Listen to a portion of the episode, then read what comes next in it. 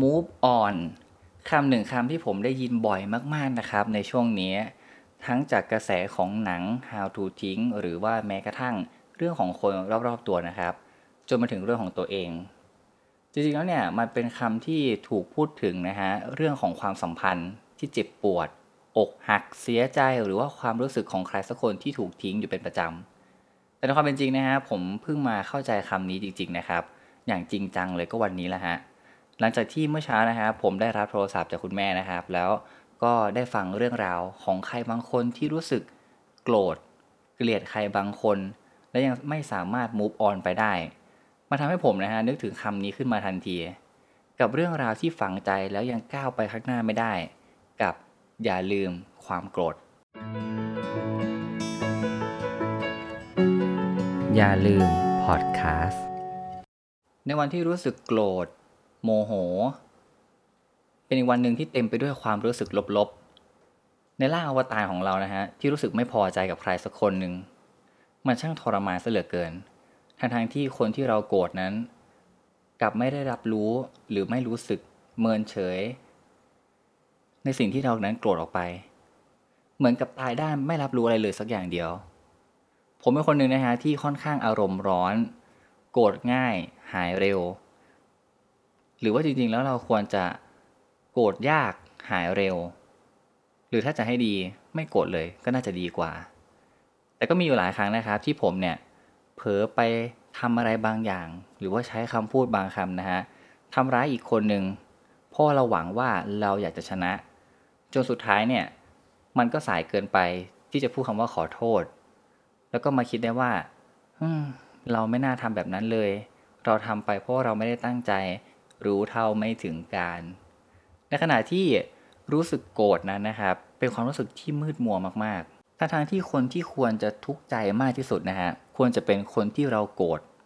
แต่ไม่เลยครับ มันกลับเป็นเราซะเอง ที่กลับรู้สึกทุกข์มากกว่าสุขกว่าคนอื่น เพราะความรู้สึกที่เราอยากเอาชนะ เครียดแค้นหงุดหงิด หรือความคิดด้านลบ ด้านมืด ที่อยากจะทำให้ใครสักคนนั้นทุกข์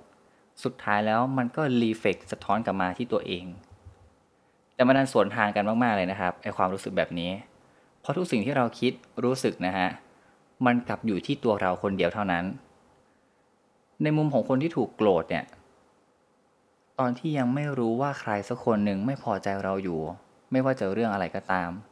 ทุกอย่างมันช่างปกติครับ ชีวิตดำเนินไปอย่างราบเรียบ แต่ในวันที่เรารับรู้นะฮะหรือว่าสัมผัสได้ถึงความรู้สึกของใครสักคนที่กำลังเกลียดเราโกรธเราอยู่นั้น ที่คอยมารบกวนจิตใจเราอยู่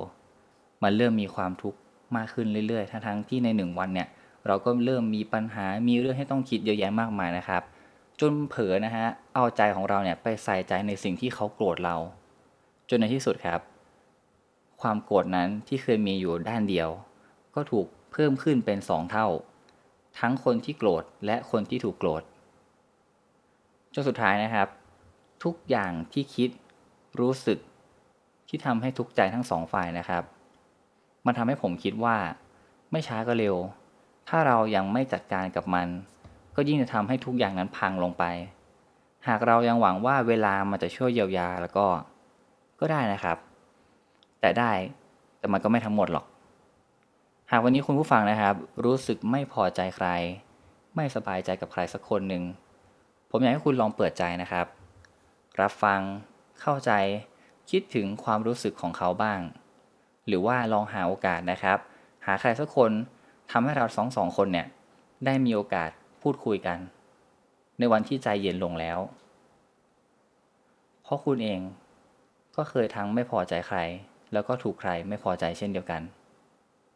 อย่าลืมนะครับ ให้อภัยตัวเองและอีกคนหนึ่งด้วย ไม่ใช่เพราะให้เรื่องราวนั้นมันดีขึ้นหรือว่ามันจบลง แต่เพื่อไม่ให้ตัวเรานั้น ต้องจมอยู่กับเรื่องราวที่ยังมูฟออนต่อไปไม่ได้ แล้ววันนี้คุณผู้ฟังรู้สึกโกรธหรือว่าถูกใครโกรธอยู่หรือเปล่าครับ